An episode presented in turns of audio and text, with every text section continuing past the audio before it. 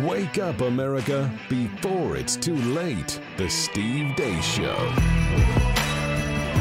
And greetings. Happy Monday. Welcome to the Steve Deace Show here live and on demand on Blaze TV, radio, and podcast. I am Steve Deace. He's Todd Erzen. He's Aaron McIntyre, and you are you. And quick little hearing update. I had my third and final steroid injection in my ear this morning, and it was the most miserable experience I've had yet because now the hole the hole there is scabbed and had to re-perforate it. It's just a whole thing, man. It's just a whole thing. Anyway, I have recovered a good deal of the uh, low frequency hearing in my ear. So they're excited about that. They are a little concerned that the other frequencies haven't recovered as fast. It's better than it was a week ago. It's better than it was on Friday, but they were hoping for more. And, uh, you know, I can hear in my right ear now sound. But Todd, you remember the old uh, radios when we were a kid, and you had, and you had the, t- the volume and the tone button. Remember those? Sure. And you turn the tone button up so you could hear the lyrics better. You know, Sure. kind of kind of the '80s version of a center channel sp- center channel. And so I can I can everything now sounds like the tone button is way down. So I'm hearing the bass, I'm hearing the music, the drum. You know, and I can hear that people are talking, but I can't discern the words. All right, and so. Um, I, I will tell you, this was the first time the term cochlear implant was used in a conversation with the doctor this morning. So um, we will go and get. Uh, uh, I finished the steroid regimen here next week, I think, and then uh, on the 21st, I go in for an audio test because they have they have no data that shows anything more than a 14 day course of steroids and three injections continuing to do it doesn't make a difference in whether you'll get your hearing back in a year or not. You know, so that is the update. Now, now the new odds are the old odds. Seventy percent odds that uh, I'll be using a hearing aid. Oh, uh, fine, and thirty percent odds that they think it'll come back. So now they think the odds are a little bit higher it'll come back than they did on Friday. So. I know a lot of you have had a lot of great suggestions. I appreciate it, a lot of prayers, and uh, thank you very much. You know, but the good news is my left ear is in great shape for a 50 year old man. So that's the good news. More good news is we are bringing on a brand new partner here on the show uh, over at Samaritan Ministries. And whenever we get a new partner, we always want to make sure we highlight them first and foremost here on the program. So if you're tired of somebody else telling you where to go when you have a medical need and if you're ready to take control of your health care, Samaritan Ministries could be the solution you're looking for. They connect hundreds of thousands of Christians across the nation who have come together through prayer and encouragement, financial support, and more whenever a medical need arises. And it's not insurance because you're not limited by restrictive networks. So, say you've got a medical need, you don't have to check and see what hospital is in your network or be concerned about the doctor being in network two. Nope, you just go to the hospital you choose. Don't give a second thought as to what's in which network and what's not, because with Samaritan Ministries, you control your health care. Afterwards, fellow members will pray for you, send money directly to you to help you pay your bills, and when they have a medical need, you'll do the same for them. That's what biblical healthcare sharing looks like. You can check it out today at samaritanministries.org slash Steve Deace samaritanministries.org slash steve deace again samaritanministries.org slash steve deace all right coming up on today's program uh, we have a lot going on, even for Monday. Our good friend Bob Vander Plaats will be joining us here at the bottom of the hour. It'll be good to see him for the first time in a couple of weeks. Uh, it'll, it's been a few weeks since we've done an Ask Me Anything. We're going to do one of those at, uh, in the, the top of next hour as well. And then uh, a friend of mine, Pastor Paul Blair, who is trying to raise up a black robed regiment for the 21st century in America, he will join us uh, to close out the show a little bit later on as well. But before we get there, want to mention, because I'm getting a ton of these now, and I don't know if, if, if you know if you guys are okay with this. I, I kind of feel bad since I opened the door about now telling people no. Okay. So Eric wants to wish happy birthday to his 18 year old daughter, Haley. I mean, I'm getting a ton of these now. Um, birthday wishes for uh, Dana, whose mom turned 80 years old on Thursday. Her mother, Faye, turned 80 years old on Thursday, and she is a, a faithful listener. Karen's husband, Corey, turned 65 on Friday. Uh, and so, happy birthday to Corey from his loving wife. Uh, Madison, uh, who has who's a father of uh, a five, four boys, and a special needs princess. Friday was his birthday. And uh, he's a big listener to both us and Glenn Beck, so we wanted to wish him a happy birthday as well. This one might be my favorite one, though. I'm sure the other ones are great. Doug Shirley wants to wish his wife Christina uh, a happy birthday on the 20. For she turns she her birthday is the 21st. Uh, we got married a couple of of years ago, and quote, if I may say so, she's an absolute smoke show. so, you, you may. Yeah, right. So Doug wants to wish his wife Christina a happy birthday as well. So I, I uh, here's another one. Um, 29th birthday is Saturday, August 19th. I'm giving these as soon as you guys send me because I know I'll forget. If you send them to me in advance, I, I, guys, I get 500 emails a day. So if you want me to go, the day you send them to me is when they're going to go. All right. Um, and this is uh, the 29th birthday to, man, I'm going to try to say this. Uh, my husband and I have four eldest daughters. Our eldest, Kelly Jessup O'Connell, I think it's how it's pronounced. Um, and she has joined me in listening to you guys every single day. Her birthday, her 29th, is on August the 19th. So, Kelly Jessup O'Connell, happy early birthday to you. At some point, we probably got to cut this off, right? Or no? It's just okay to keep giving you know people birthday wishes. After all, they are the customers here. They're the reason why we get to do this for a living, right? Should we just have one it's, segment a week? Happy birthday, just twenty that's minutes. That's not a bad idea. Twenty actually. minutes of happy birthdays. Uh, just go full, full AM radio. Fire up the Beatles. Yeah. Today is your birthday. Morning Zoo. It's birthday shout out time here on your Morning Zoo radio. The Blaze. Yes. Check clears either way, right? Yeah. What's that? Check clears either way, right? Check clears either way. All right, let's get to the real stuff. Here's Aaron's rundown of what happened while we were away. What happened while we were away brought to you by What Happened in 2020 Anyway. After Donald Trump was arraigned in Washington, D.C. on his latest indictment late last week, facing charges for his actions on and around January 6th, his lead attorney, Alina Habba, did nothing to dispel the allegation that Trump's inner circle of advisors believed he lost the election and told the former president as much, despite going out and claiming it was stolen. I think that everybody was made aware that he lost the election, but that doesn't mean that that was the only advice he was given. As anybody understands what happens in the Oval Office, there are a numerous amount of advisors and politicians and lawyers, not just one or two, that are giving you advice and telling you what they believe is true. So he may not agree with Mike Pence. He may not agree with one of his lawyers, but that doesn't mean that there weren't other people advising him. That was before reporting resurfaced over the weekend showing Donald Trump did indeed enable and fund the mail in voting scheme that likely cost him the 2020 election via the CARES Act he signed that year. Within the CARES Act were provisions that sent over $400 million to states to enable mail in voting, among other measures. On NBC News this morning, Ron DeSantis hit Trump for greenlighting the mail in voting scheme that's caused so many problems for Republicans across the country. Why did we have all those mail votes? Because of Trump turned the government over to Fauci. They embraced lockdowns. They did the CARES Act, which funded mail in ballots across the country. Donald Trump signed that bill that funded the mail ballots that all the Republicans ha- have been so concerned about. Uh, and also with the censorship of the Hunter Biden.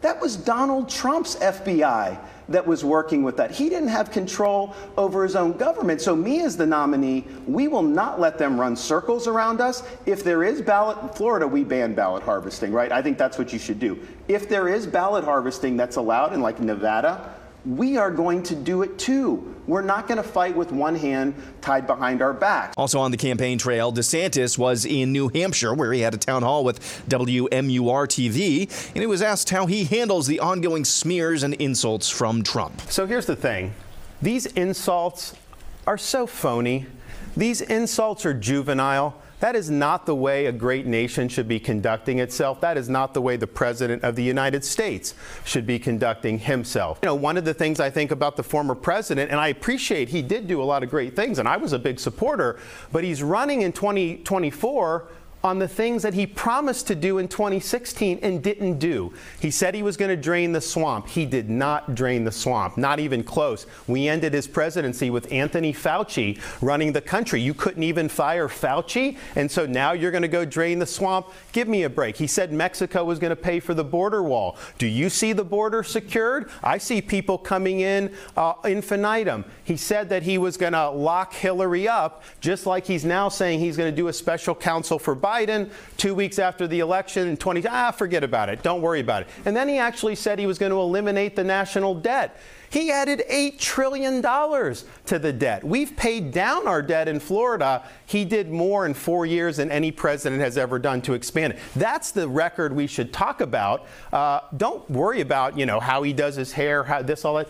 We got to stop with that. And here's the thing as Republicans, that will cause us to lose if we behave that way. In South Carolina, the aforementioned Trump once again praised Senator Lindsey Graham a friend of mine and a guy who really understands politics. I think he understands politics better than anybody. That's why he keeps getting elected once. And I'll tell you something uh, you have a good man. He's a good man, and he loves you and he loves this state.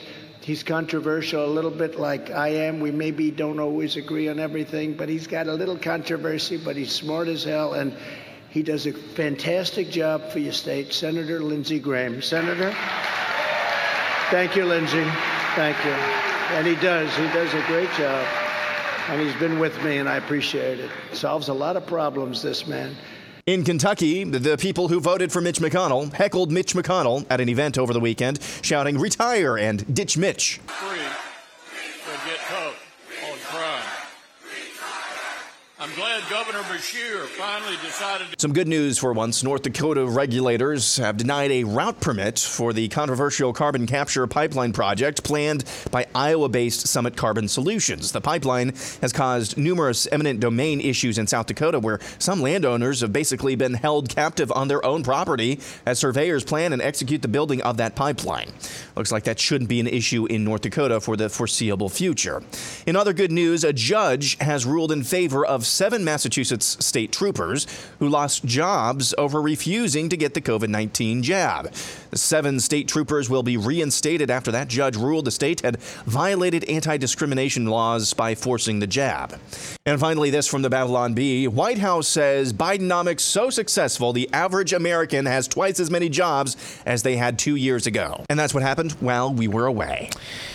All right, Aaron's montage is brought to you by our friends over at Better Spectacles. The good news is, uh, when uh, my sight started to go bad with uh, a little far and a little near, uh, we were able to fix that very quickly with our friends at Better Spectacles. Even better, they not only got me uh, state of the art technology uh, to correct my vision, but uh, sometimes if you need bifocals or progressive lenses, you had to wear the Harry Caray Coke bottles for many, many years. You don't have to do that anymore.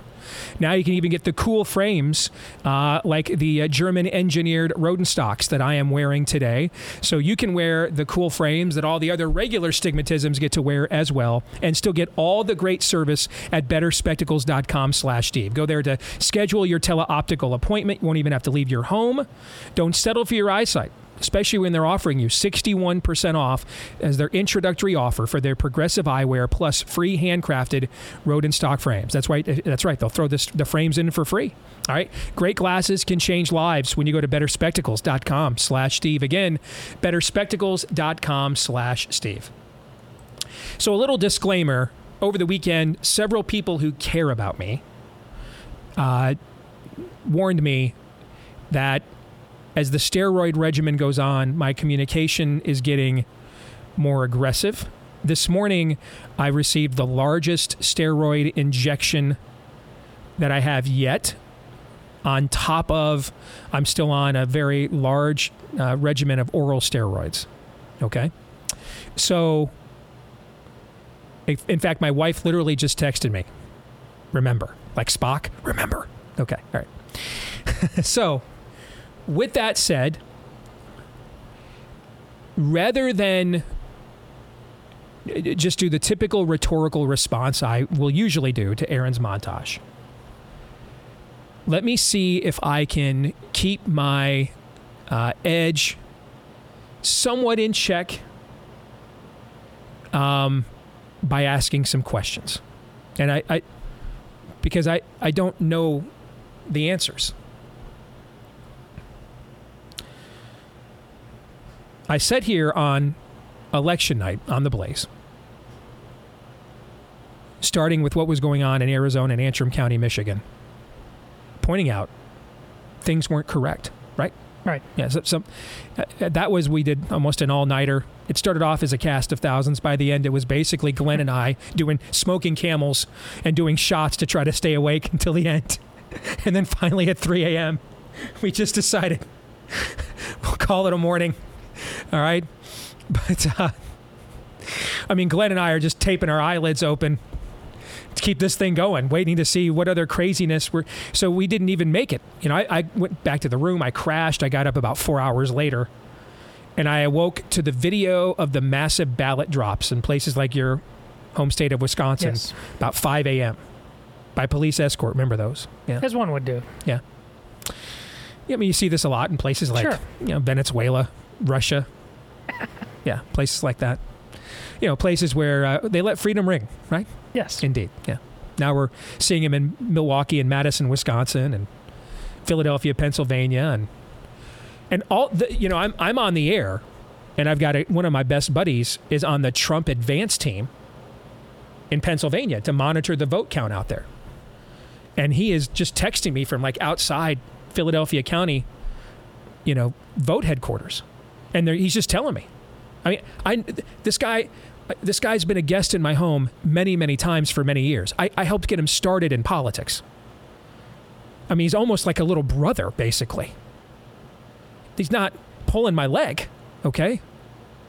And he's like, Steve, like they're boarding up windows. They painted the windows black. They won't let us in. We can't see what's going on. And I, I am very much on edge at what I am witnessing because what I'm witnessing here is a coup and like a real one now. Not like the Mueller probe, where I think a lot of that just began as left wing fan fiction, and then it became it took off on a life in their own, and they like couldn't like reel it back in, so they thought, "Crap, man, let's just let this play out." And it was so terrible and so obvious in the end um, that even Bill Barr, the one act of of stewardship, of statesmanship that he gave the entire time he was Trump's AG, was to shut that whole thing down right at the end. And kudos to, you know, people in our movement like uh, Bongino and Levin who saw from the beginning it was a house of cards. I did not. They did. Kudos to them for seeing it. By the time we got to the Mueller report, it was pretty clear you kept waiting for there's no there there. And Bill Barr decided to come in, point out there's no there there. And that's about the only thing he's done good for the country in the last few years, in my view. After that, he was a colossal failure. And remember, we did all these shows the, the, Yes. the- after that, pointing out where is he on weaponization? Where where is he on, um, you know, fortifying the all this stuff? How many times do we sit there and point out on this show? How many times did I say? Does Bill Barr do anything other than play the bagpipes and and he's going viral. Much of the a lot of my peers who right now are trashing him were putting out viral clips of his snotty sips of water before Congress, and I'm like, that's not that that doesn't do anything, right? And then we get to, then then we get to the aftermath of the election, and now between the, the two topics, Facebook, where still 80% of you have an account, and more people, more more of you get our content via Facebook than any other third party platform. And the two things you can't talk about on Facebook are stealing the election and the poisonous jab. That's all we're talking about. all right. Which means I, I probably have the largest show in America that has like no Facebook account. Over the weekend, I tried to come up with like really stupid content. Like, here are the rankings of, of the conservative podcasts, just to see if I could find some way, you know, to something innocuous I could post on Facebook because I have like no following there no activity there. They won't ban me because that would help my case. So they've just stapler guide me. They've just moved me down the hall with a stapler, you know, and a desk, and you know, yeah, you can have an account. There's no one will see it, you know. And I got our entire channel demonetized because I called this out.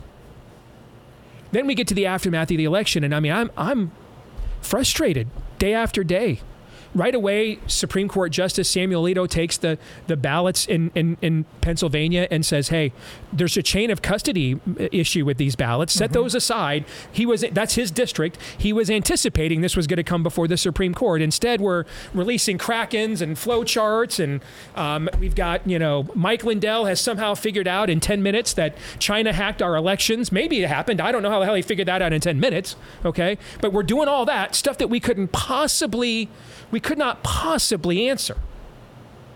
But it's it, it but it's captured our imaginations. And over here in the corner is like the evidence, just like sitting there, like all these ballots that are like uniformly filled out. That somehow we had a massive increase in mail-in ballots, but the vol- in the volume, but the efficiency in which they were handled and, and submitted is higher than it's ever been because that's how business processes work. Whenever you do more of something for the first time, it's always more efficient. Everyone that owns a business knows this. It is a well-known fact. First day of Wharton business, they tell they teach you when you expand a division, efficiency always goes up first. They always tell you that. It's a well-known fact. You're always better at something the first time you do it. Always. So these like th- these these Pennsylvania ballots are just sitting there like in some like in the closet next to the Ark of the Covenant in some hangar somewhere waiting for someone to adjudicate while we're off here, you know, and Rudy Giuliani's hair dye is, you know, sweating, you know, and uh, we got all these fantastical tales that are just meanwhile, that clock was ticking, right? Yes. And they're going to certify that election, right? Yes. Yeah. December comes, electoral college certifies the election, right? Yes. And all, and that evidence is still just sitting there. No one's doing anything with it, right? We said that many times. Yep, and we're just going back, and then we're just chasing this fantastical tale, right? Yeah. And then January 6th comes. And a few people were thugs and rioters and should be punished for it. Many others, however, wa- did nothing more than just walk through the Capitol grounds and complex freely, peacefully, and went to prison for that. Had their livelihoods lost because they thought they were there to stop the steal and to make their voices at least known if they couldn't stop it.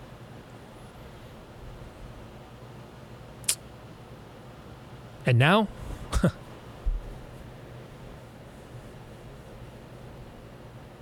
and now, Trump's senior advisor, Jason Miller, is on camera. We saw this last week saying, well, we knew all along that we lost, and we told him that. Now, Trump's attorney is saying, oh, yeah, he was told he was lost. That was the clip that Aaron just played.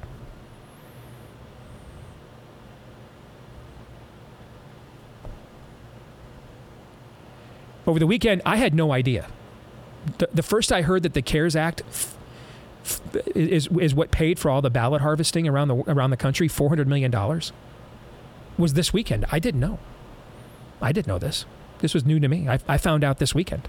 Blew my mind. I mean, I already knew that was one of the worst pieces of legislation in American history. That's the one that uh, Thomas Massie forced them to do an actual vote instead of a voice vote. And Trump went after him and said he's going to try to primary him for that. Remember that? Yes. Yeah. I mean, I, I don't know what to say. Donald Trump handed him $400 million to steal the election from him via ballot harvesting. He gave him the money. Gave him the money.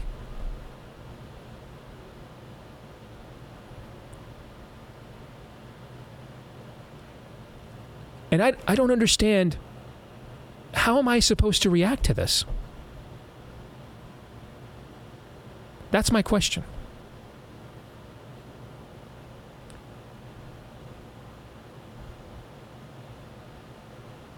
Uh, am I just supposed to forget that he wrote him a $400 million check to steal the election? I mean, I, I, I see every day more and more evidence of this toxic jab. And a, and a lot of times it comes from people that are among his most vociferous supporters. And it's like there's like this dangling participle out there, this dot like we're not allowed to connect. Well, forgive me, I've, I've made a career out of connecting the dots they told me I could not connect, and I'm not going to stop now. Got me this far. I, I don't understand. Why is he more important than the people that went to prison and lost their lives? Because they thought they were stopping an election from being stolen. Just right now in my home state of Michigan, there's like a, a dozen senior citizens that Gretchen Whitmer is going to send to freaking Siberia, man. Because they pursued the very plan that we're all attacking Mike Pence for not doing. And by the way, I'm, I just want to be on the record. I'm pretty much on the. I'm okay with attacking Mike Pence on virtually any grounds. Don't get me wrong. All right. But these are these people are going to prison, guys. They're in the vile clutches of Gretchen Whitmer. Why don't they matter?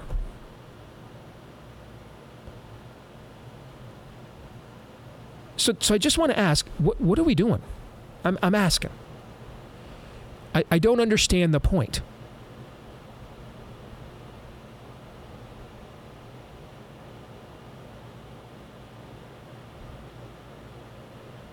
We, we gave him $400 million. Our guy gave him $400 million to steal the election from us. Billions of dollars to poison us. And I'm just, help me understand how I'm just supposed to overlook this fact. Trust me, there's there, all the incentives coming my way would be to do so. I've got a DVD launch on August 15th. Wonder what would happen if I made a couple of phone calls and I said, to some key people I know in Trump world, man, I will drop the freaking hammer on Ron DeSantis tomorrow. I just need your network to work my movie. Cha-ching. Cha-ching. There's nothing that incentivizes me asking these questions. It upsets people around me that I work for and with. It upsets you. It's not easy on me when people I like and care about are upset. I just I just don't understand how so many are willing to just overlook these piece these these key facts and move on. People lost their lives over something that now Trump's attorney, whichever number attorney this is, is out there saying, "Well, yeah, I mean, yeah, he was told this all along."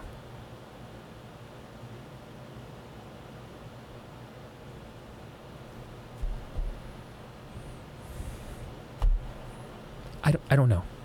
That's all I got. I don't know. I don't know how to deal with that. I don't know how to process it. I don't. And maybe just maybe I'm just more sensitive to gaslighting than I should be because I was gaslit pretty much my entire childhood. Good and bad. And so anytime I see anything remotely close to that, I just have a tendency to viscerally push it back and push back on it. And, and maybe it maybe the case is I don't understand that he's bigger than us. He matters more than we do. And what matters to him matters more than what happens to the rest of us. And maybe you do understand that, and I should, and I don't. Because I I I don't understand. I don't understand why it doesn't matter that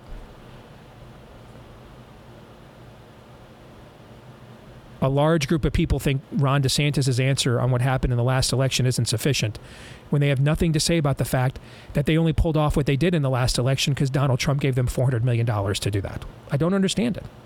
I don't. I don't understand a lot of people who are very proud they didn't take the vaccine, but then want to promote him at the exact the guy who is proud of the vaccine. I I don't understand. I don't. And I want to, because we're on the same side. And this doesn't I'm not I'm not doing me or anybody here any good by asking these questions.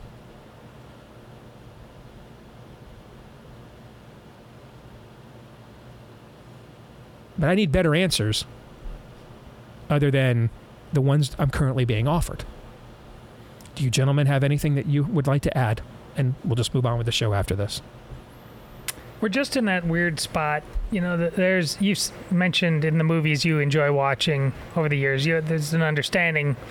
you a lot of the actors won't share your worldview, but the content is good. And so, you, you know, you just go on with it. You exist we're in this world world in Trump land where that is reversed.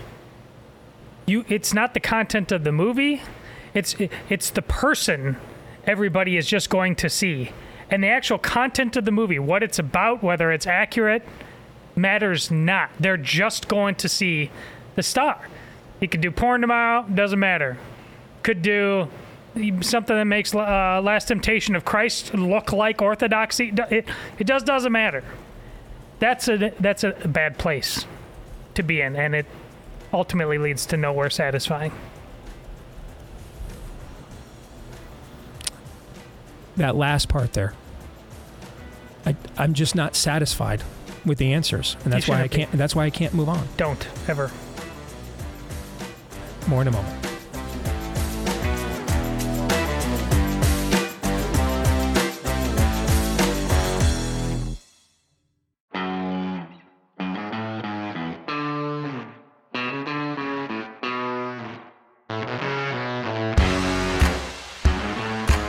Back here on the Steve Deace Show. Don't forget about our friends over at Bambee. When you're running a business, your employees can create uh, some interesting dilemmas and situations, especially if you are a small business and HR managers can run up to 80 grand a year on average. Uh, what if you could get this done um, with Bambi instead? They're available by phone, email, real time chat. So uh, everything uh, is available to you, all changing HR regulations, everything you need. And it's only just $99 a month for your own dedicated HR manager. You can't beat it. 99 bucks a month and no long-term contracts either. So you can cancel at any time. So if you're a seasonal business, for example, or you're in a season right now because of Let's Go Brandon that you got to make some cutbacks, but you still have this need, take advantage of their service just for now on a temporary basis. Or you can stick with it long term because you love the results that you see. So go to Bambee.com, B A M B E E, Bambee.com, and type in Steve Deace. All right, type in Steve Deace where it says under podcast when you sign up. It'll help you and the show. Type in Steve Deace under podcast when you go to Bambee.com, Bambee.com. There he is. Let's welcome back our good friend Bob Vander Plaats here at the Family Leader. How you doing, brother? I'm doing really well. Good to be back. It's been a while. It has been a while. What have you been up to? well, we did a leadership summit one weekend, and then off to Florida the next weekend, and then uh, out in Telluride, Colorado, celebrate a 40th anniversary, Congratulations. and now back. So we never had a chance to download with you after the leadership summit, and, and actually, in hindsight, now that a few weeks have played out, that was kind of considered really by a lot of people the official kickoff of the Iowa caucuses, and and right now, frankly, there's really only one candidate that's actually working our state very hard here this summer, which I'm a little surprised by. I mean, Tim Scott is running some television ads. Um, you know, I would say Vivek was in here before anybody else was, but I don't remember the last time he did anything of consequence in Iowa. So we have one candidate uh, coming out of your leadership summit. One candidate has actually been on the ground a lot here since. That's Ron DeSantis working the state. Obviously, the former president has uh, other ish- pressing issues at the moment, unfortunately. So What's your read now that you've had a few weeks to digest and now you're back here at home and you survey the landscape? What's your read of how that event did or did not shape the the full onslaught stage of the campaign right now? Well, first of all, you know, we did our our leadership summit three weeks ago from Friday, and you know, I, I could say a lot has changed. One is is a great leadership summit, and thanks to Blaze TV, I think like 10 million people have viewed pieces of that leadership summit. So people really took it in. As you noted, uh, we always do principle over politics. So Alistair Begg, Dr. Bill Lyle, different messages were delivered. But the focus Yeah, can we was just let's park it Yeah, there for a yeah. second. 'cause I was talking to an active, a key activist in another state this morning. Sure. About your event, and the point I wanted to make to him was that's not a political event. It is not a It- political. it's only event. it's only been a political event twice in its 10 year history, and it's because it was the summer leading up to a contested Iowa caucus, which means eight of the other 10 times this is a large largely a worldview. Um, it's a biblical teaching. It's an activist training event. It is not a, a perennial event for candidates. In fact, we're not used to seeing him at that event. Yeah. And really, what we always try to do is say a biblical worldview leadership application. And we thought this year it it did the same thing. Biblical worldview with Alistair Begg, leadership al- application with Ron DeSantis, Vivek Ramaswamy, Nikki Haley, Mike Pence, Asa Hutchinson, Tim Scott. And then, of course, you got Tucker Carlson there representing the media and doing doing the interviews. So that was six months, six months and a day to the Iowa caucuses when we had the leadership summit. Now we're just over five months. And what you're seeing is you're seeing Ron DeSantis, as you mentioned, he's working exceptionally hard. I took him to church yesterday.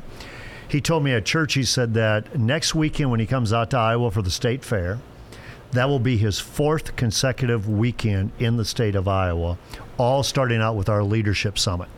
So he's working it really hard. You had Nikki Haley, Vivek Ramaswamy, I believe, at um, Congressman Hinson's deal yesterday up in Cedar Rapids, along with Governor DeSantis. So now's the time, though. Are you going to get boots on the ground? As you know, it's an organizational exercise for the Iowa caucuses. And if you can organize them well and structure it well, you have a good chance of being successful on January 15th. How much does organization matter in Iowa? Matters, I mean, especially for the Iowa caucus, matters more than anything. Ask Donald Trump about that. Uh, Trump was basically a lot on name ID in 2015, 2016. Cruz really built one heck of an organization led by our good friend Brian English. And Cruz was able to, you know, monetize that into a caucus victory on caucus night. Where Trump should have won by five, you know, Cruz wins by four. And the real story there is that Marco Rubio just about took over Donald Trump for second place. So organization matters a lot do you agree or disagree with what I just said? I should have asked you that. That it's it's odd, but right now there appears to be only one candidate that's actually heavily working the ground in Iowa over the course of the summertime. Well, there's no doubt. Uh, Governor DeSantis uh, is working it. He's doing his full Grassley, his 99 county tour. He's going to small counties as well as other big events, pizza ranches, uh, to our church yesterday. But Vivek has been here more often than you think. Uh, okay. He's been here quite a bit. Nikki Haley has as well. And obviously, I think right now, I think what you mentioned earlier about Tim Scott, he's saturating the airways right now with his TV ads. So you went to church yesterday with Ron DeSantis. What was your take, spending that kind of time with him? Well, first of first all, of all, was he even was he comfortable in that setting to you? Oh, or, oh, without question. Or was he um, just there to grandstand? No. Because it's not like we no. haven't seen politicians do that before, right? And maybe it's because I've gotten to know uh, Governor DeSantis and Casey a little bit better now. Uh, but one is they're very easy people to be around. Uh, you like being around them, and you can't say that about every politician. You know, sometimes it's like ah, I'd rather not be around them that much. But Governor Ron and Casey, uh, they really do well at the retail politics. Um, after church service, we went out into the lobby just to basically shake some hands, and we thought we'd leave fairly quickly. And all of a sudden, organically, lines formed that they wanted to meet Ron DeSantis. They wanted to get their picture taken with him. They wanted to meet Casey DeSantis, get their picture taken with her. And I told Darla, said, if this church service is any indicator about the Iowa caucuses, he's doing way better than what the polls are indicating. So, what's the next key juncture here in Iowa that for a national audience will matter? Is it the reaction? Is, is it or is it really just the debate on the 23rd? Is is is maybe the the next sifting event, and Iowa will respond to what is seen on that stage, mm-hmm. rather than that stage will respond to what's mm-hmm. going on in Iowa. Well, well the debate's going to play a big role because there's going to be a lot of people, especially Iowans, tuning into that debate, especially the Iowans who plan on caucusing. They'll be tuned into the August 23 debate. But I also believe what's going to be happening in the next couple of weeks at the Iowa State Fair. It's the first time I know uh, in my memory that the sitting governor, Kim Reynolds, is going to be interviewing them. Uh, I forget what she's calling it, basically a chat with Governor Reynolds or something now, it won't be a Tucker Carlson interview, mm-hmm. uh, but I still think you're going to see a lot from what Governor Reynolds and how she asks the questions, how she's receiving the answers, those type of things. And as you mentioned before, if she decides to play in this Iowa caucuses, she'll have a heavy thumb on the scale. Do you think she will? I think if she's really feels like I'm needed to play, uh, I think she will. Uh, she's not one to sit on the sidelines very easily. But at the same time, I think she wants to keep this very open, very fair, very level for all the candidates. She wants to showcase Iowa more than showcase Kim Reynolds. I saw an interview with Nikki Haley this morning, and uh, I mean, she came right out and said whether Trump is there or not in Milwaukee in two weeks, it will probably go easy on him, and we're all going to probably gang up and attack Ron DeSantis. And I guess maybe I'm just wired differently. I, I don't care about that. I mean, I I mean, you won't say this. I, I will. I mean, I, if you're Ron DeSantis, man, and you can't beat uh, worship animals instead of eat them and a bunch of has-beens that never were's, then let's just find out now, man, and just all move on with the rest of our lives. Like if, like if, if the guy who destroyed the Florida Democratic Party can't handle getting uh, ganged up on by a, a, group of people that, from a resume standpoint, from my perspective, couldn't hold his jockstrap, then he's just not the guy that a lot of people were anticipating. And I just as soon find that out now. That's kind of my take on it. Sure. Well, first of all, I mean, this is the this is this is the hardest job in the world. You're going to get ganged up on all the time. Right. And first of all, Nikki Haley's right, and I don't think it should be a surprise to anybody. There's two there's two races happening. One is who can be the alternative to Trump, and then can the alternative Trump beat Trump? So your first step is to be I want to emerge as a clear alternative to Trump. And once that happens, now can I beat Trump? And for Ron DeSantis to be in the focus of this debate, whether it be from Nikki Haley or Vivek or Mike Pence or whoever else is on the debate stage, that's a compliment to Ron DeSantis because he's viewed right now as a clear alternative to Donald Trump. Now you're right; he's going to have to he's going to have to figure out, you know, can I weather this storm?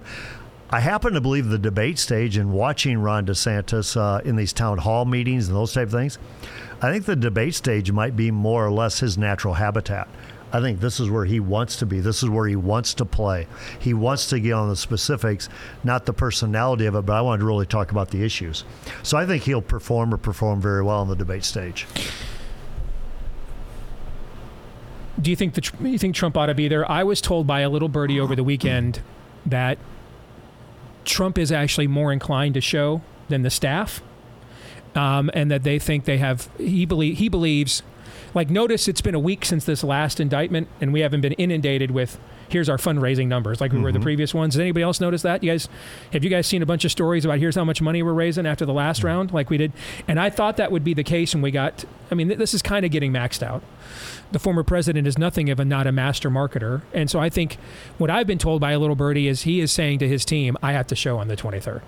That this thing, like we've milked these indictments for all they're worth now. And we've we've we've maxed that out, and I I think I need to show up, and the campaign staff is just like, no, it's a waste of your time, too big of a risk, don't do it. What's interesting, I know this for a fact because uh, I had the front row seat here.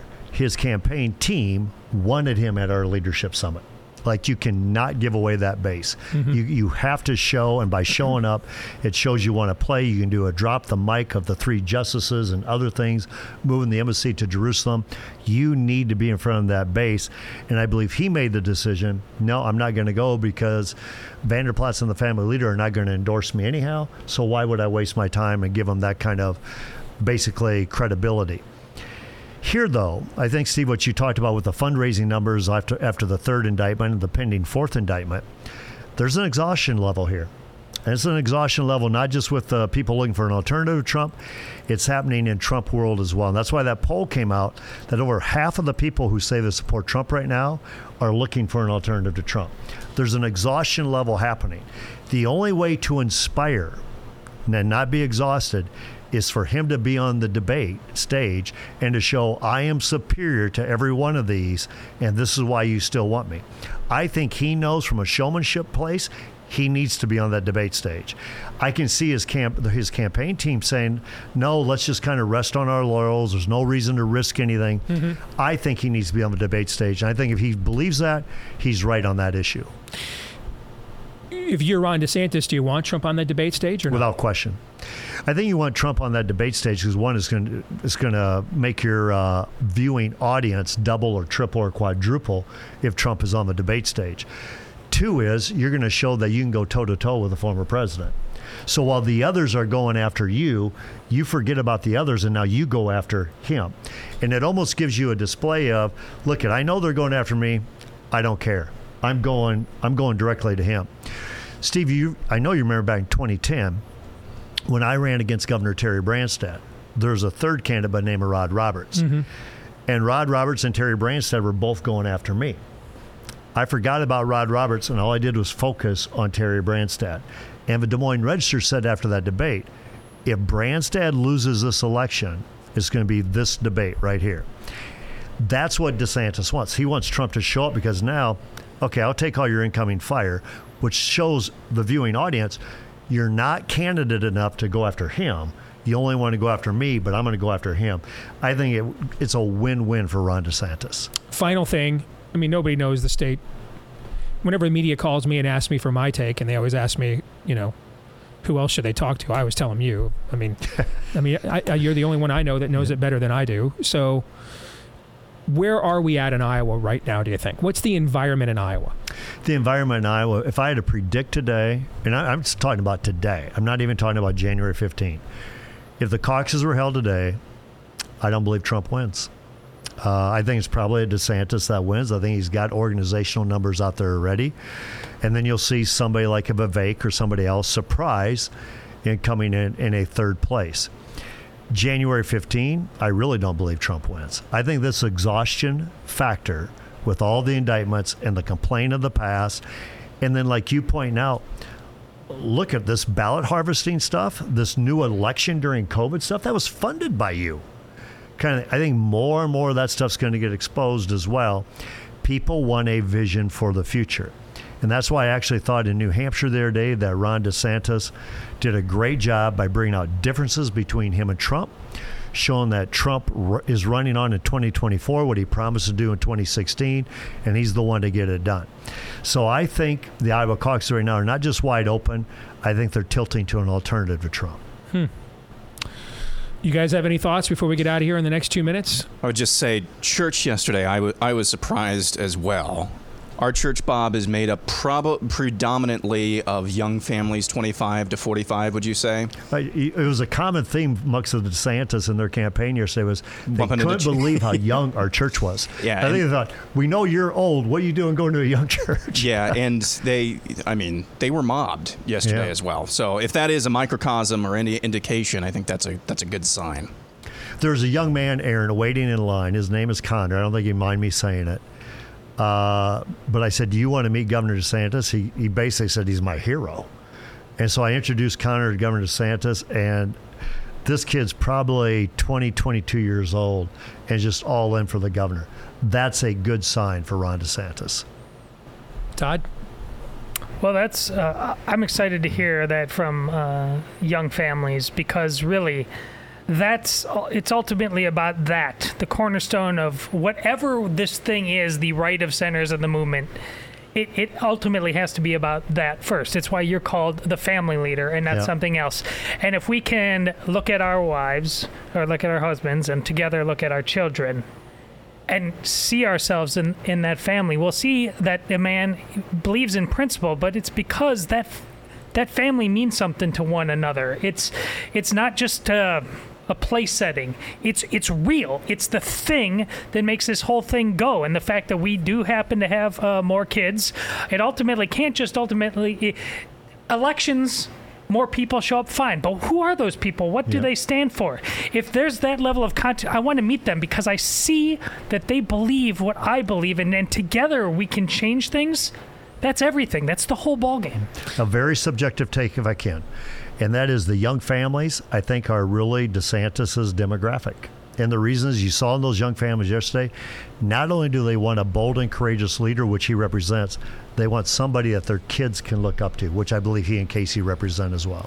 By the way, 52% of Iowa caucus goers in 2016 were aged 30 to 64, so older millennials and Gen Xers were a slight majority of the turnout in 2016. Thank you, Bob. Thank you, guys. Your turn to ask me anything when we come back.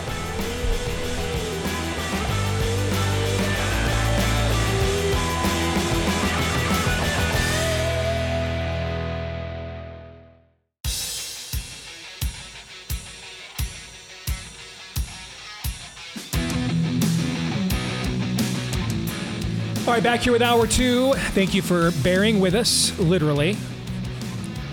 It has been an interesting summer around here between all the auxiliary cooling we have to do, and so the white noise you've got to go through. I can probably throw that box away now. I don't think we can even take it back. Yeah, it's probably been too long now, even if we wanted to try and uh, cheapskate it. Um, I've got, uh, I lost 90% of my hearing on, in one ear for my 50th birthday. I've recovered about 30 to 40% of it. So there's that. All right. It just, you know, and I'm on steroids, so at any moment I could snap. It's been a, it has been an interesting summer around here on the show. so let's let the audience ask you questions Well, you forgot Yes. to mention the editor of your uh, of your movie was in a car crash. Oh my gosh! Thank you for mentioning that. I mean, I think that's the ninth. That is the ninth vehicular accident we have had now with a member of our cast and crew for Nefarious. Our outstanding editor Brian Jeremiah Smith. I'm sure he's listening today. Glad to hear everybody's okay. Another totaled car. another one. Nine coincidences? Yeah, I mean, I, I, oh man, um, some serious bumps and bruises there. Nobody though it looks like seriously injured, so that's good.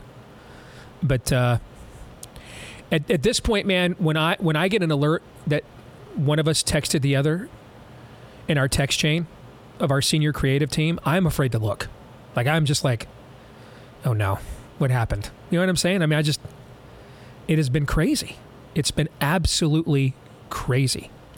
Did you guys see what the media tried to do to Sound of Freedom a few days ago? Yeah. Some guy donated 500 bucks to the crowdfunding for Angel Studios. Oh yes, Who was yes, who yeah. had, it, was he a, was he a child kidnapper or human No. trafficker? No. Wasn't even that. Wasn't even that. He No. owned an apartment that he let some woman stay at. That's right. Yeah. This woman brought her kids, whom she did not have custody of, so he was charged with accessory to child kidnapping. Yeah. And he's a financier, a financier. Yeah. he donated five hundred dollar check to finance a multi-million dollar film, and breathless headlines in the media about how this uh, donor, how this uh, investor of Sound of Freedom is a hu- Financier. is Yeah. financier. Thank you. Is a human trafficker. I'm convinced. Is this a fair take? Seeing what the media has tried to do to this movie, I've not seen it yet, but seeing what they've tried to do to this movie, are the media just huge fans of child sex trafficking? I- is that a fair take? Yes. And what's happening is more and more people. The movie's really good. Don't let's not let's not dismiss the fact that it's it's not that it's it's making a good point. It's a good movie. It's a gripping movie. I mean, Caviezel's incredible in the movie, and and and and and so what's happening is people. Are, what this is now why the movie's going to make two hundred million. Because another now another round of people who are like, okay, enough. w- w- th- This movie now you want to see it out of curiosity. You know what I'm saying? Yeah. And then you're like, why is this political at all? It is not political at all. The only overtly religious thing in the film is when they say several times, God's children are not for sale. That's it. There's no sermonizing. The rest of it is a it's a cop it's an undercover sting drama, you know. And uh, they have made that movie a ton of money and and it deserves every ounce of it. I'm, I'm ecstatic for it. And so that movie has been attacked on a reputational basis. Our movie has been attacked on every other basis. and so thankfully Brian is okay and uh, everybody's out of the hospital. And uh, the DVD for Nefarious launches a week from tomorrow, August 15th. So pre sales are available now. Uh, this portion of the show brought to you by our friends over at Jase Medical. They've got a brand new product from the people that came up with the, the Jase Case of venerable antibiotics that could be the next on the list of the next emergency that are now suddenly not safe right when we need them the most. They wanted to make sure that you had those available. Well, now uh, they want to make sure you've got your own meds available. We're facing Let's Go Brandon shortages, threats of new emergencies to come. Make sure you've got a 12 month backup of your essentials, whether that is uh, anything dealing from diabetes to heart health, blood pressure, even mental health, and more. Go to jasemedical.com, enter the code DEACE at checkout for a discount on your order. Discount code is DEACE at checkout at jasemedical.com. J A S E J A S E jasemedical.com. Um, let us know what you think about what we think uh, by emailing the program, steve at stevedeace.com. That's D E A C E. Like us on Facebook, MeWe, and Gab. Follow me at Steve Deace Show on Twitter, Gettr, Instagram, and TikTok. You can also find me on Truth Social at Real Steve Deace over there. Thank you to all of you that have left us five star reviews on your preferred podcasting platform. Please, if you've yet to do that, consider doing so. And then also, uh, thank you for hitting subscribe or follow. That makes sure every brand new episode shows up in your podcast feed each and every day. And with that, it's been a minute since we've had a chance to do this. Let's do some Ask Me Anything. I'll get through as many of these as I can. We only have one segment this time because we've got a we have a special guest on at the bottom of the hour. I want you to hear from. No topic is off limits. The questions come from our followers on Facebook, at least the few followers that Facebook is allowing me to interact with. Todd, you have selected the questions. I've not seen any of them. Now, Amy told me yesterday there's actually some good questions in here. Yeah, I thought Not that so. there's not. I shouldn't say it like there's almost not. There's usually not. She just said thought she thought there were really good questions to get answered on the show here today. I think so. All right. So I've not seen them. You've curated them. Aaron, you have them. Let's roll. We'll begin with Randy Cantrell. After a conversation with my brother in law, who's a huge Trump supporter, his objection to looking at DeSantis is the funding he's getting from the deep state, Republican side, Bush Republicans. With the old phrase, follow the money, is there any truth to the financial backing? And if so, what is your opinion of that? And this is interesting enough to enough people that there are at least three versions of this question. Okay. Um, well, first of all, you have to look at what somebody's record is. And and anytime you ask me questions about this, I'm just a policy outcome driven guy. I don't care about personalities and all the other stuff that frankly a lot of other people do because in the end, names come and go. Policies are what determine our futures. So we're not talking about somebody who is an unknown. Like he's Ron DeSantis isn't Ted Cruz in 2016 who'd been a senator for 10 minutes and had no record. This guy's governed on the second largest stage in America the largest swing state in the union. So his record's pretty right wing, and that that shouldn't matter. That, by the way, that doesn't mean this question doesn't matter. It does, but but it, but the first the first way to answer anybody's question is to look at does somebody have a record, right? Like if you looked at his record, you still might want to know who the guy's donors are, and you do. You want to know who everybody's donors are, frankly. All right, you still do, but your suspicion might be, huh? Okay, because then the question changes, which is, all right, well, will he moderate now if he takes all this money? Or was he going against these interests before when he was governor? He went against the sugar lobby and lots of big time lobbies when he was governor. Are there people that have, first of all, it's the Republican Party. Finding anybody of means who has never donated to George to a, to a guy named George Bush is going to be really hard. I mean, the Bushes are the dominant dynasty in the history of the modern Republican Party. I think 2016 was the first time there had been an election since 1964 that somebody whose last name of Bush was not on a ballot for a federal office, either president, vice president, governor, Congress. I think that was. Do you remember that stat? Does that sound familiar to you? It doesn't, I, but it doesn't I, surprise I think me. 2016 was the first time since 1964 that there, that we had a national election and somebody who from the Bush family was not on a ballot for federal or statewide office somewhere. So if I mean if we're going to eliminate anybody who ever wrote a check to the Bushes, like you probably have to eliminate Trust uh, Trump. I would imagine he's donated to them at some point. So that's number one. Number two, were there were, are there numerous big name donors who gave huge money to Trump in 2016 and 2020, and then aligned with Ron DeSantis because they didn't think Trump could win? Yeah. Except what's funny now is a bunch of those, there's a bunch of articles out about how those people are all pissed off because they think DeSantis is too far right. So I, I would always ask people, you know, look at the record first, and and ultimately, you, here's why. I, did I say look at the record only? No, no. But I would look at the record first. Why? Because it'll tell you whether the premise of your question is good or not. And and and then if the record's good, it's not. Still may be a good question. It just may have to be retailored but we're, we're talking about a guy right now that there's up teen articles about donors losing their. There's a donor out that just said over the weekend, I'm not cutting DeSantis another check until he goes softer on issues. I mean, if I was running the DeSantis campaign, I had that commercial on the air right now. Okay, but I'm not. You know, so that's why that stuff's not happening. But um, I, I think you have to look at you have to you always vet people through their record more than anything else. More than anything else.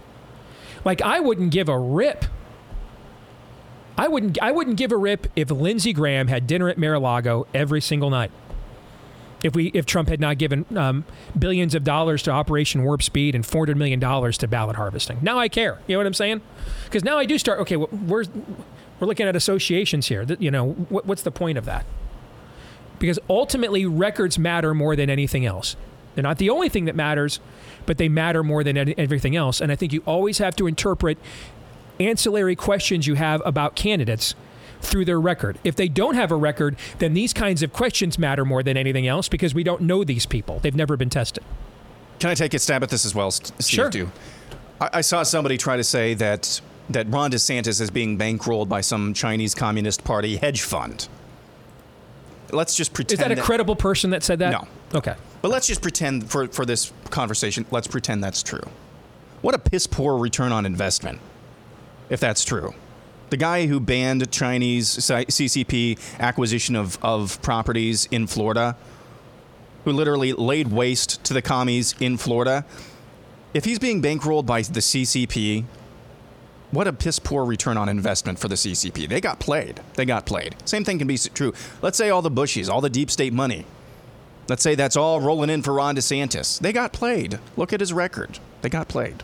Well, that gets us into the the Trump world with the Gettr stuff and who the financier with that is, and he's under all kinds of federal investigations for his Chinese ties. I mean, I mean, um, Trump's campaign manager Susie Wiles, she's a lobbyist, and her top her lobbying firm's top two clients are CCP companies. Now, I don't know how you do business in this world on any level without doing business with the CCP.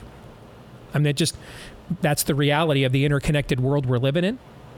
But it, it goes to show that a lot of times when people throw these sorts of lines around, they really truly haven't looked into them. Next up, Dan Groeschel. What was the best parenting advice you ever received, and what was the worst? Sincerity, be authentic, be real. Um, the worst, don't try to be like your dad. Because what you think about all day long and the way you think about it, you'll eventually become. There's a reason the scriptures say, um, think long and hard about the most terrible parts of your of your personality that you that you like the least, and really white knuckle it hard to try not to be like that. That's not what they say. Said Paul writes, keep your mind focused on things above. Like get outside of yourself. The answers aren't inside of you, they're outside of you. You're not God. Don't listen to Disney. Don't believe in yourself. Find a better God than you. And what I ended up finding early on before Christ was thinking about not being like Dave, I was becoming more and more like Dave. It was learned behavior, it was all that I knew. And that's what my mind is focused on the entire time because what you think about and the way you think about it, you will eventually become.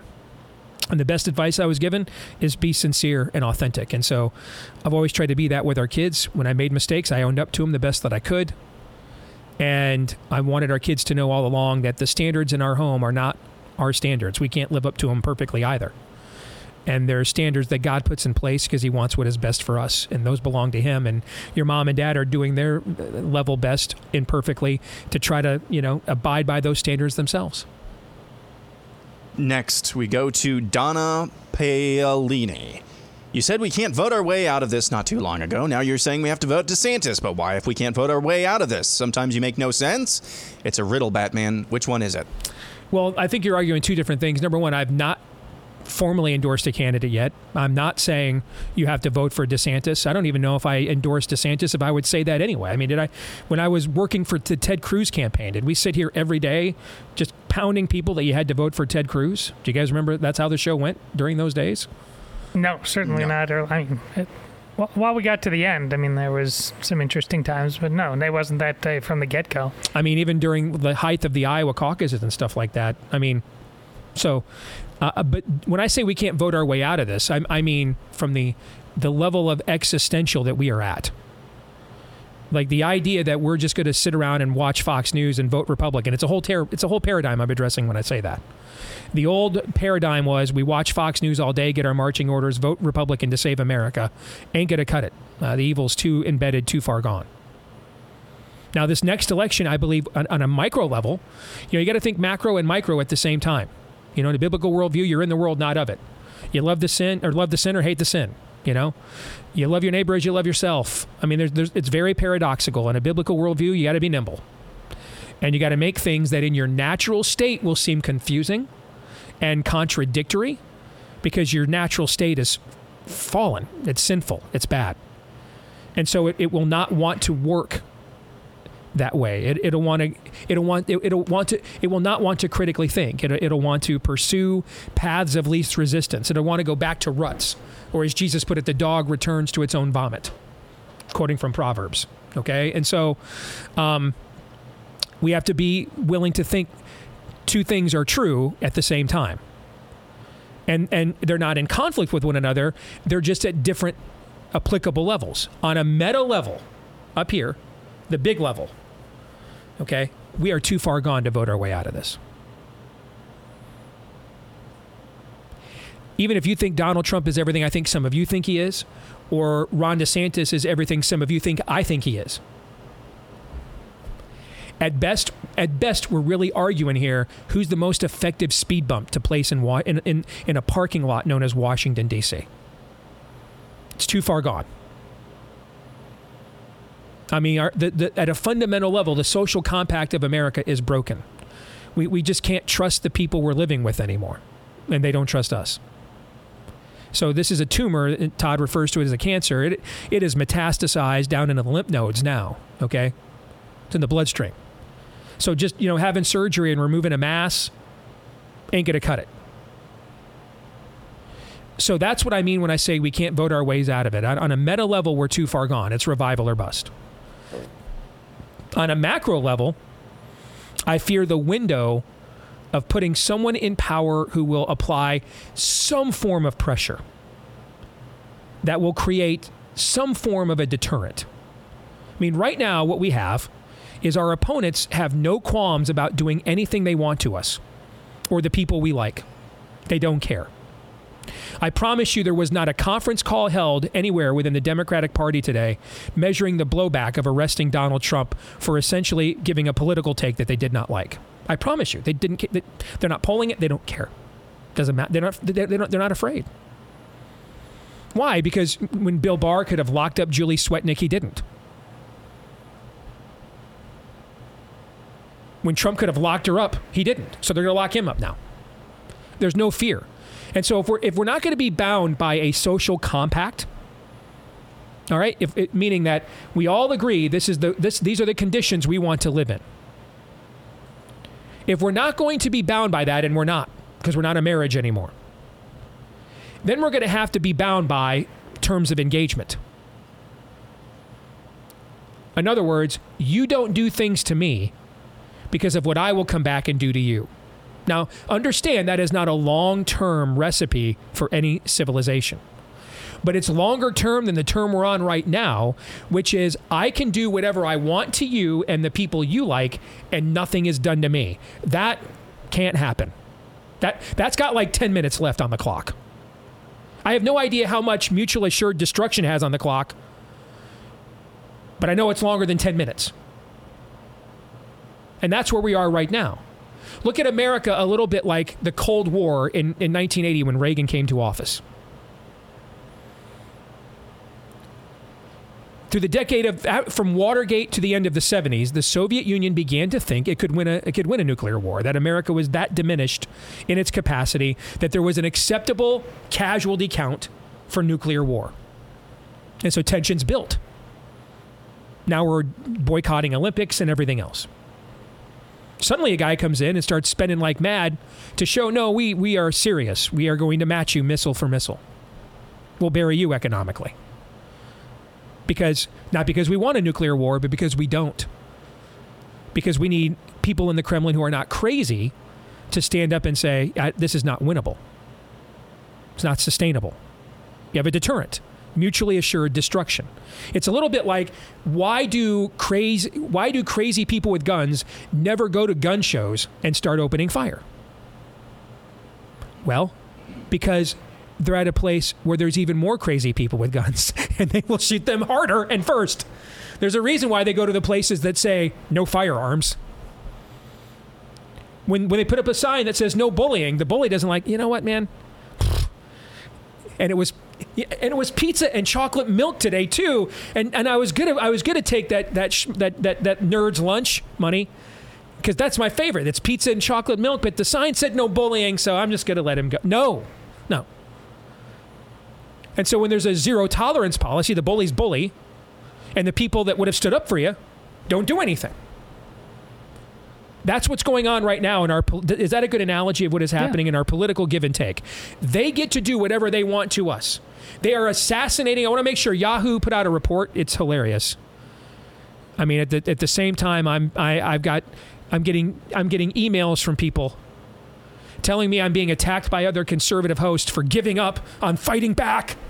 I've got Yahoo, one of the largest websites on planet Earth, writing stories about how my reaction to what's happening to Trump is one of the most unhinged in America. You can't welcome to my world. Okay. I'm never unhinged enough for some of you, and I'm always unhinged too much for most of them. But what did I say that made them think I'm, this is one of the most unhinged? They did a whole feature of the most unhinged reactions, and I was the cover boy. It's because of what I, what I said then, what I'm about to say again to you. You are watching a proverbial assassination in public.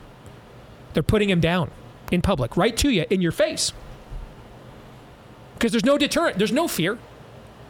Maybe the Supreme Court will step in in a year or two and stop this. Maybe they won't. So what? No one, Julie Swetnick still roaming the streets. Everybody that lied about Brett Kavanaugh still roaming the streets. Everybody that made you choke your kid still roaming the streets. Everybody that made you poison your kid still roaming the streets. There's no deterrent. So they can do whatever they want to you. Nothing's ever done to them. If we don't fix that, if the fear doesn't get mutual here, that kind of rhymes. We do that again. If the fear doesn't get mutual here, all right? if the fear doesn't get mutual here, guys, tanks are coming next. Everything's a psyop, everything's a test. And the people we're electing are failing it. Next question. Marcia Sue is up next. My 18 year old granddaughter just got her college roommate assignment whose stated pronouns are they, them, he, him. That just isn't an option. Any suggestions on how to proceed or how you would proceed? I would proceed as if it's not an option.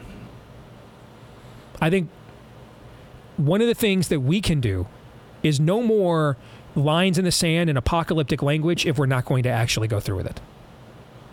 If it's not an option, then behave as if it's not an option. When I told my kids when they were growing up, it is not an option for you to disrespect your mom. When they did, oh, I made damn sure that they knew what not an option meant. And that's why they don't do it today. Don't don't say definitive things and then not walk it through. That's the worst thing to do.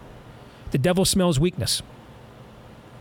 Now that now that doesn't mean there's not maybe some smarter or more clever ways to handle these situations than others, right? So for example, just call the person by their name only.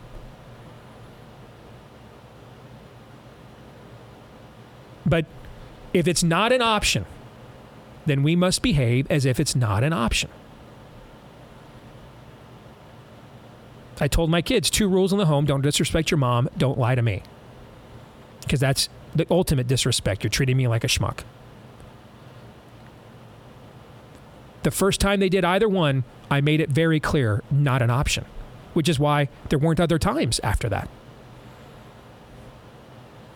So if things aren't an option, we need to behave as if they're not an option.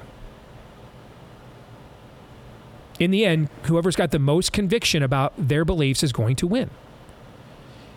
They are willing to make us suffer greatly. We're not willing to suffer at all. So that's why they're winning. We have to tip those. So just like we talked about, our politicians have to tip the scales up here. Down here at our level, we got to tip the scales too. No, I'm not. I'm not suffering that. I'm, I, I, I, am, I am in suffering that indignity. I'm not. I'm not patronizing this or validating it on any level whatsoever. What have our slogans been the last few years? The answer is us. Let's find out. Assume you're being lied to. That. Can I also add one more thing? So this is your granddaughter, um, Marcia, I believe that was your name. Just, I'm I'm the most recent one to come out of college. When you're out on your own for this first time in college, you're setting all sorts of precedents for how you behave in the future. So that's one way I think to maybe warn or encourage your granddaughter. Amen. Daryl Lovins is next. The American Medical Association and the American Osteopathic Association represent physicians to the government. The Lia- Liaison Committee on Medical Education and the AOA's Commission on Osteopathic College Accreditation are the only government approved accrediting bodies for medical schools, MD and DO. These agencies have fully endorsed diversity, equity, inclusion, and other similar policies. What's your take on how this will impact the future medical care in the United States? Um, it will not be stopped except by two means. One, you have to elect people into power who will stop it and make it stop. Two, even if that occurs, or and, and even if it does not, ultimately people are going to have to be willing to dissent all the way to the end. I mean, that's how the country was formed. King George III put out his ESG and DEI stipulations. And they were just called different things at the time stamp tax, sugar tax. But this was the freight you were going to pay to remain a, a, mem- a good standing member of the Commonwealth of England. And they just decided we're not paying it. And understand who made this decision. The elites did. That is, that is one of the most unique things about the American Revolution. It was the, it was the elites who said no. it was the guys who owned land, businesses, Ivy League educated.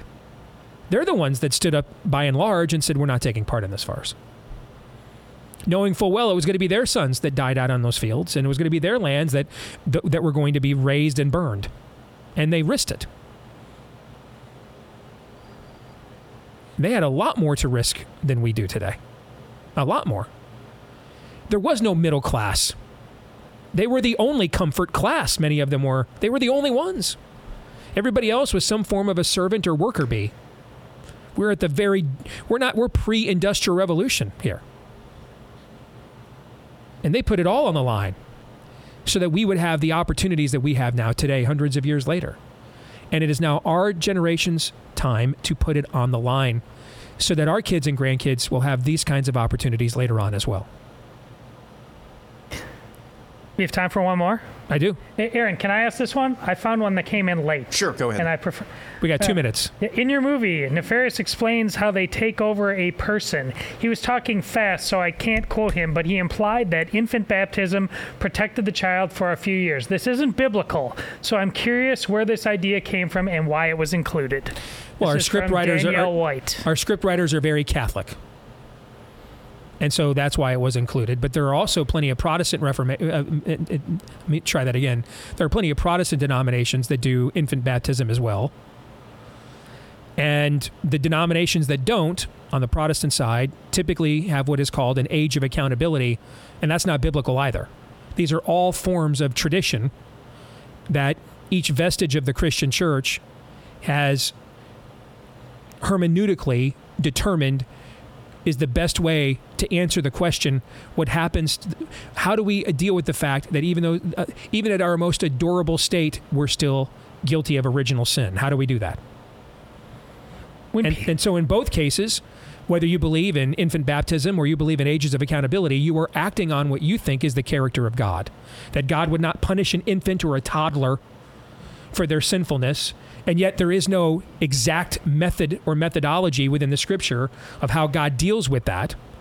And so these traditions have been created in both of these uh, venues as a as a means by which to answer a very difficult ethical dilemma. I can't tell when people say it isn't biblical if they're saying it isn't clear or it's anti-biblical. What they what they mean is it's not explicitly stated biblically is what they mean. In most cases, yeah. All right, we'll come back. Speaking of getting biblical, Pastor Paul Blair about a new black robed regiment and the need for it. Will join us next.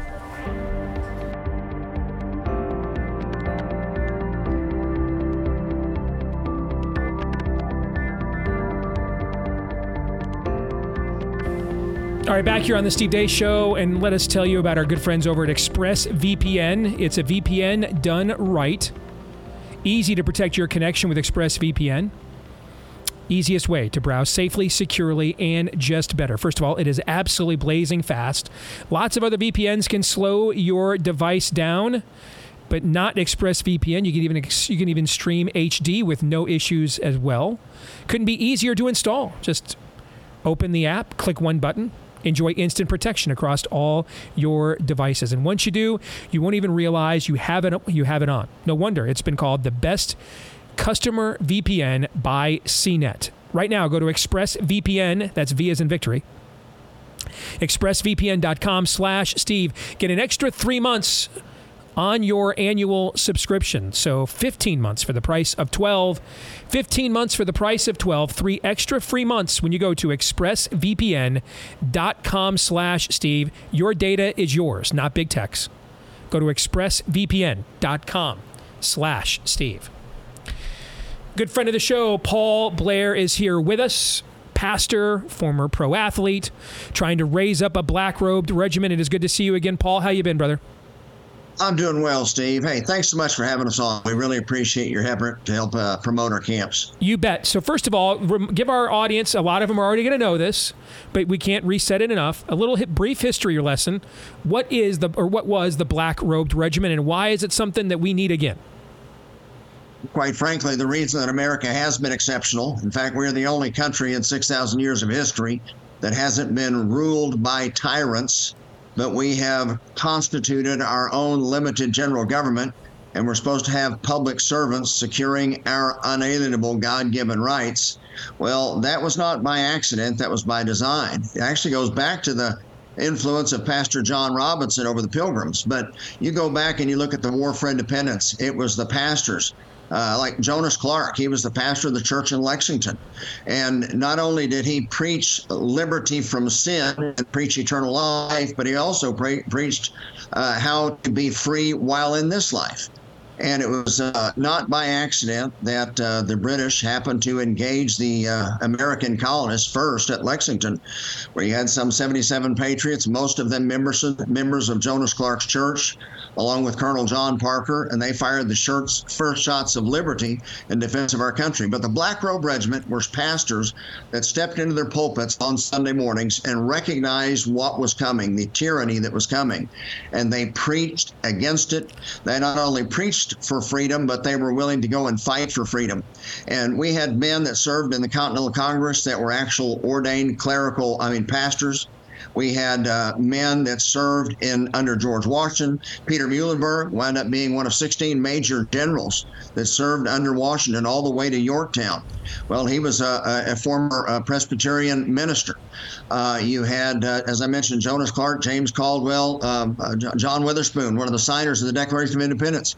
If it wasn't for the pastors that were stirring the hearts of the colonists towards liberty, and teaching the 3 million American colonists the proper role of civil government and the proper limitations of civil government, we never would have had a Declaration of Independence to begin with. So, quite frankly, King George originally called it a Presbyterian rebellion hmm. uh, long before it was called the War for America's Independence. And you want to recreate that spirit in our era, Paul. Why? Well, quite frankly, uh, see, we're the only Christians in 2,000 years of Christian history that haven't been persecuted for our faith. And that founding era and the framing area of pastors understood that. In every totalitarian society, before you can enslave a person's uh, physical uh, character, before you can enslave them bodily, you first have to enslave them mentally. So, in every case, every totalitarian will try to take over education, so he can control the education of the next generation. They must control the media because we can't be eyewitnesses to everything. We're going to respond either with anger or with passivity based upon what is reported to us and how it's reported. And then only in free countries can we have religious liberty. And in every totalitarian society, you either have an atheistic communism or you have a, a theocracy like they have in Iran and Saudi Arabia. But the ability to say my government is wrong only comes from those that have religious liberty, the ability to determine what right and wrong is by a source outside of the government, and then hold your own government accountable to that measure. So we are quickly rolling down this same path. We've seen our educational systems hijacked over the last 50 years. We over over the top over COVID these since since Trump came down the, the golden escalator We've seen the media not even trying to hide it anymore. And now with this LGBT um, transgender nonsense, and by the way, nobody can change genders. If you were born a man, you're going to die a man. If you're born a woman, you're going to die a woman. Doesn't matter how much you mutilate your body. Uh, but uh, all, we're now seeing the attacks on speech and the attacks on what we can or cannot believe. So we are literally following the very same situation. Other than redcoats, it's the World Economic Forum and those that uh, that are under their thumb of control by bribery or blackmail or, or whatever it is. Or in the case of COVID, uh, the lab coats. All right, Paul, I'm yeah, going right. to get back to you in a second because I want to now turn forward to how you're trying to equip pastors and, and events that you have coming up. First, though, if you are paying attention to what's going on in the country right now, this is the most expensive environment for a car loan that we have ever had. This is the this or I'm sorry that we've had since 2007. It's the most expensive new home market we've had in American history. Everything is getting Let's Go Brandon at the moment. Make sure you are prepared with our friends over at My Patriot Supply. All right. They are right now offering you their biggest discount on their three month emergency food kit. Now it's 25% off, their biggest discount ever. That includes free shipping, fast and free shipping, breakfast, lunch, dinner, even drinks and snacks, the full complement of the 2,000 plus calories that you need every day to make sure you are ready for when the next time, ah, that could never happen here happens here. Make sure you're ready right now. Go to preparewithdeace.com. It's got up to a 25 year shelf life with proper storage. Preparewithdeace.com is where you want to go. Again, 25% off, biggest discount ever before this offer expires. Preparewithdeace.com. So there, I hear from pastors in our audience, Paul Blair, all the time asking, "What can I do?" I hear you challenging us on the show, Steve. What do you want us to do? So, Paul, that's why you're here. What do we want them to do? Well, pastors have been taught in seminary not to think biblically about certain areas of life. Quite frankly, Steve, we have we have uh, formulated a modern day Gnosticism in how we practice our faith. Mm-hmm. We have our secular lives, things that we cannot talk about in church, and then we have our spiritual life, the thing that is acceptable to talk about in church. Well, the reality is, according to the Hebraic worldview, God created the material and the spiritual world. We're supposed to glorify God in all that we do. And if God did, in fact, create this realm called civil government, and just about every pastor I've ever met acknowledges that because that's what we're taught in our education and our formal training. But then we don't teach people what God expects from civil government and what the overreach of civil government is. So most pastors are completely unarmed when it comes to trying to make disciples of their people when it comes to this most important realm of civil government. And you just mentioned economics. You know, quite frankly, you know, we don't teach biblical economics in church. You know, the Bible warns about being enslaved to death. The Bible talks about being a hard worker, not to be slothful, saving up for your children and your children's children, and being a blessing unto them. Yet we in America don't teach biblical economics. We learn economics like every other lost person, and the average American's up to their eyeballs in debt, living in a house they can't afford, driving a car they can't afford to impress people they don't even like. So, you know, as pastors, we're supposed to be called to make disciples, not church members, not converts. We're supposed to make Christ followers. Well, when do we follow Christ? Just a church on Sunday morning? No, we're supposed to be followers of Christ in everything that we do. So, our work ethic, our honesty, our integrity, how we handle money, our sexual proclivities, and quite frankly, how we vote. You know, you can't say you're following Christ and be a part of a party or be a party to uh, a party that promotes unfettered murder of preborn children, promotes all sorts of s- sexual deviancy and perversion, and promotes theft and covetousness and murder, which is what Marxism is. You can't, you may actually be a Christian, but you just haven't been discipled because you aren't following Christ in your politics if you are a part of a party that promotes those things which God so clearly is opposed to. So we start there. We invite pastors. We heavily subsidize a three day second honeymoon for pastors and their wives. Normally, the cost on these getaways is around $1,500, but it only costs a pastor $99. We have some wonderful Christian businessmen, primarily Art Ally and, and Timothy Plan, a great Christian mutual fund that, that helps underwrite these. And we get pastors away, a nice three day break. They have a chance to fellowship with other pastors and encourage one another. And then we teach them about the biblical principles of civil government. What does the Bible say about the purpose and limitations of civil government, chapter and verse. We teach them about economics. Uh, we teach them about 501c3, about the, the so called separation of church and state. Uh, we have Matt Staver come in. We have Bob McEwen come in. We have experts in their field. And we pour into these guys 20 hours of continuing education in areas that they've never been trained. Then we ask them to join with us. Nothing's required.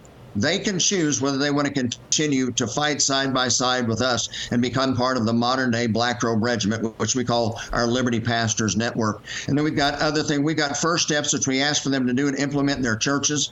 And quite frankly, Steve, one of the first things we ask every pastor to do, we all have been entrusted with a certain amount of real estate. We're all stewards over property. And most churches sit empty about five days out of the week while we send our kids off to be groomed in modern day public education. Mm-hmm. So, one thing we encourage all our Liberty pastors to do is open up their facilities and partner with homeschool co ops or start your own private Christian school. But at mm-hmm. least throw a lifeline out there for your congregation. And it's amazing how most of our churches have exploded in their numbers as they are addressing current cultural issues from the Word of God and then doing something about it. Amen. Amen. So, how can people sign up? What do you want them to do, Paul?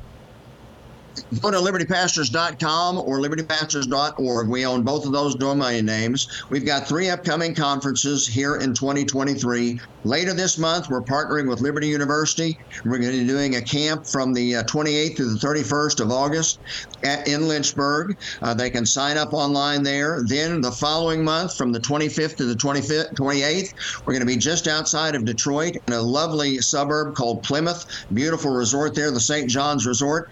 And then we just inked a deal. In fact, I don't have all the details, but we're going to be in Hershey, Pennsylvania, uh, November the 5th through the 8th, I believe.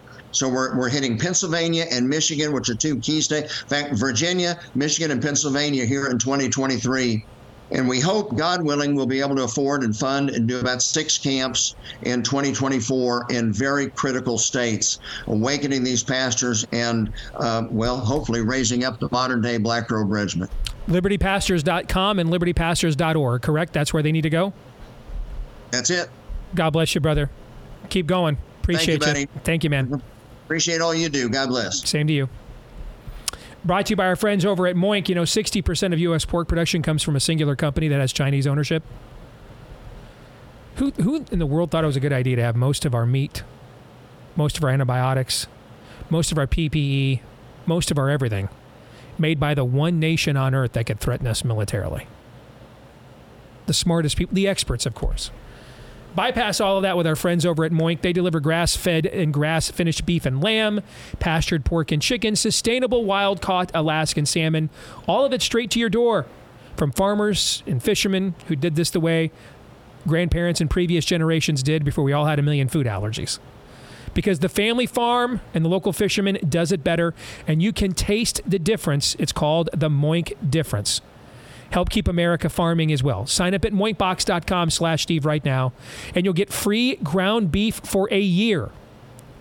Sign up right now at moinkbox.com slash Steve. Free ground beef for a year when you do. That's a year of some of the best ground beef you'll ever taste, but for a limited time. At moinkbox.com slash Steve. Again, Moinkbox, M O I N K.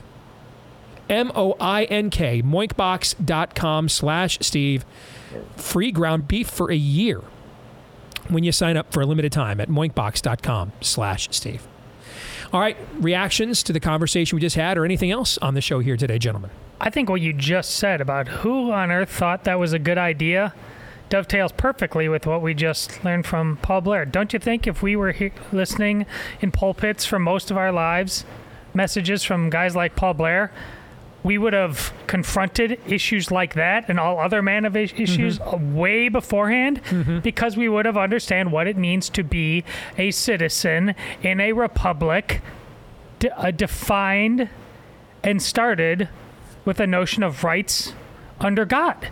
And we would got to we would get to the point, oh well, this is preposterous, way before you ask a question like that. I think that's obvious. And it's tragic that you have to ask it at all. yes the dynamic of A, men, and B, pastors, or you could say B, pastors, or A, pastors, and B, men. This dynamic is a self fulfilling prophecy. I don't believe we have enough good pastors, strong pastors in the pulpit because we don't have enough strong men. And we don't have enough strong men because there are not enough good, strong pastors in the mm-hmm. pulpit. Mm-hmm. That's the whole ball game, folks. The whole ball game. But the good news is, the good news is that can change. And when it changes, it could change fast. It just takes a critical mass, not even a critical mass, a determined minority of men and pastors to decide, no, this way of living that we're that we're foisting upon our families and our churches, this way of living that I'm I'm I'm allowing my family to go through, no. No, we're going to do something different. That's all it takes. But that is the ball game. How will they hear the word if there is no one to teach Right. it to them? Right? This doesn't just happen organically. It doesn't happen via osmosis. There, there, there must be teaching. And the, the point that Paul raised, it's just a. There's two things he said that just well, there are a lot of things, but two things he said that are anathema to the modern American church. Pointing out the things that God is against, the modern American church. Well, let's just only talk about the things that we're for. I don't know, man. When I read the Bible, I hear there's a lot more about what God is against than what He is for. What's what, he, what, he, what He's for is pretty simple. That's that's you know, love the Lord your God with all your heart, soul, mind, and strength. Love your neighbors, love yourself. The Ten Commandments. Why do you call me Lord if you do not do what I say? I mean, that's kind of it. The whole thing, right there. Right. That's that's what He's for. The rest of those pages are about all the things that He's against and what He does uh, in order to, uh, to to thwart the things that He's against and are against Him. You know, so that seems kind of an important detail that we often leave out and then the the model based on discipleship, not just endless evangelism. Evangelism is, is a step of discipleship. It's a it's a key first step in discipleship. But you don't we don't just keep re-evangelizing people over and over and over again. I mean the goal is to grow them. But if you listen to this show, you've heard all this a million times. You'll probably have to hear it a million more. Yes. John 3:17. This is Steve Deace. on the Blaze Radio Network.